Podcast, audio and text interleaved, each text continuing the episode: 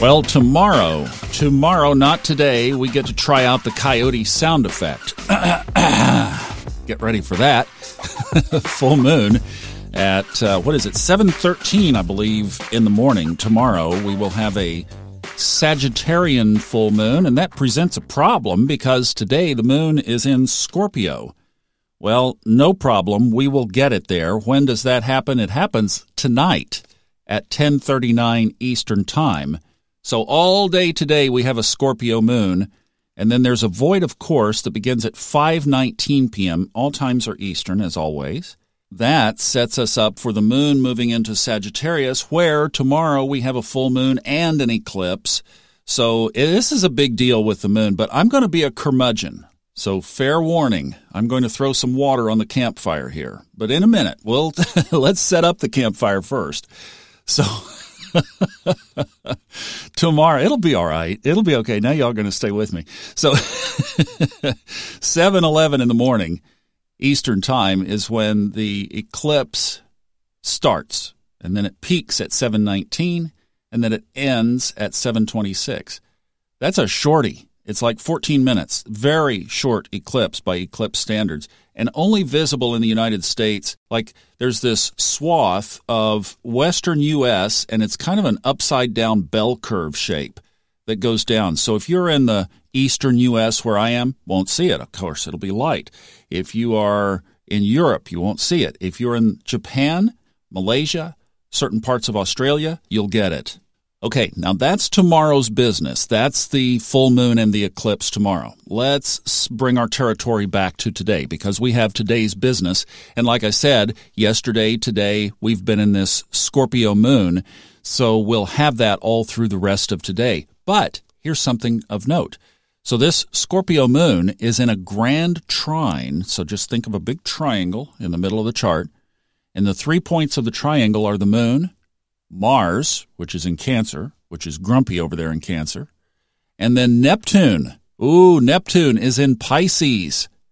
Now this grand trine, this little whiff of energy, will only be there until about three o'clock this afternoon Eastern Time. But while it's there, you could use this to really do some deep internal digging. So if you have something that you're working on right here ahead of this eclipse, you could grab your journal and do what you do. I really strongly advocate this. Do what you do to get in your prime zone. For me, hiking trail, boom. For you, what is it? Yoga, bubble bath, traditional meditating, sitting perhaps cross-legged or sitting and just quieting, maybe some music, whatever it is where your most amplified zone is, take some time before three o'clock Eastern to get into it. If you have questions or are working through things with the universe, not saying it'll show up, but I'm just saying prime time for receptivity. Now, let's talk about the eclipse for just a minute, because I was going to spend time on that today, give you a little outlook of what my plan is for the week here, talk about the eclipse for the rest of today, and then we'll do the eclipse tomorrow with all of the other aspects, which there are some key ones, including a square with Jupiter. What does that mean?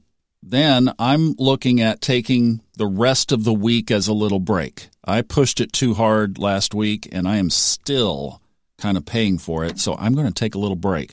I'd mentioned this back when we had the big last break, that like sometimes you just need to, you know, recharge and refresh.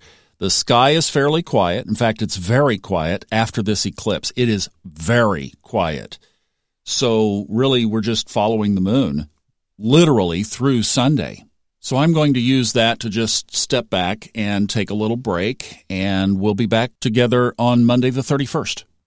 Okay, let me tell you my eclipse journey. And I'm not right. This is my experience. Astrology has been on my radar since two thousand eight. I really ramped up my study of it in two thousand eighteen. The podcast started in two thousand nineteen.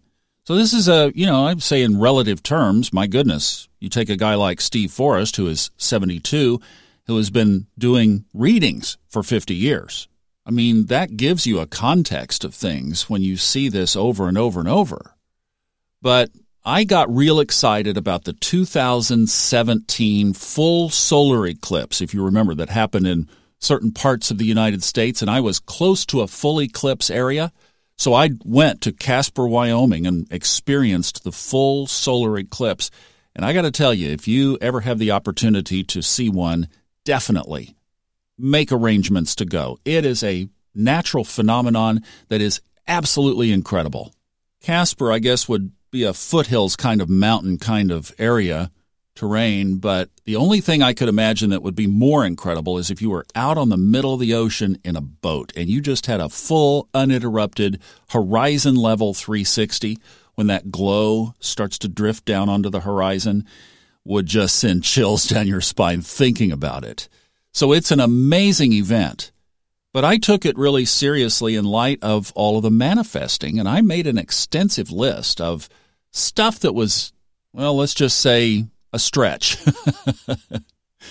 And I went back and reviewed that list in light of what's happening tomorrow. Now, first of all, people say that lunar eclipses are subordinate or less than solar eclipses. So, okay, let's let's consider that.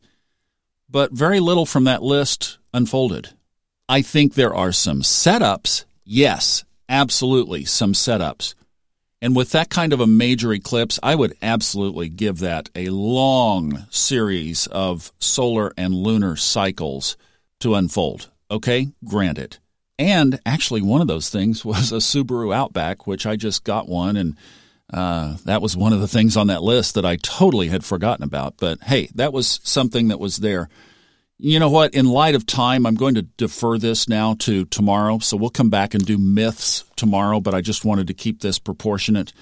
But I think that there are a lot of myths around eclipses, and that's what we'll talk about, are some myths from around the world and what I think eclipses, or how I think eclipses should be framed.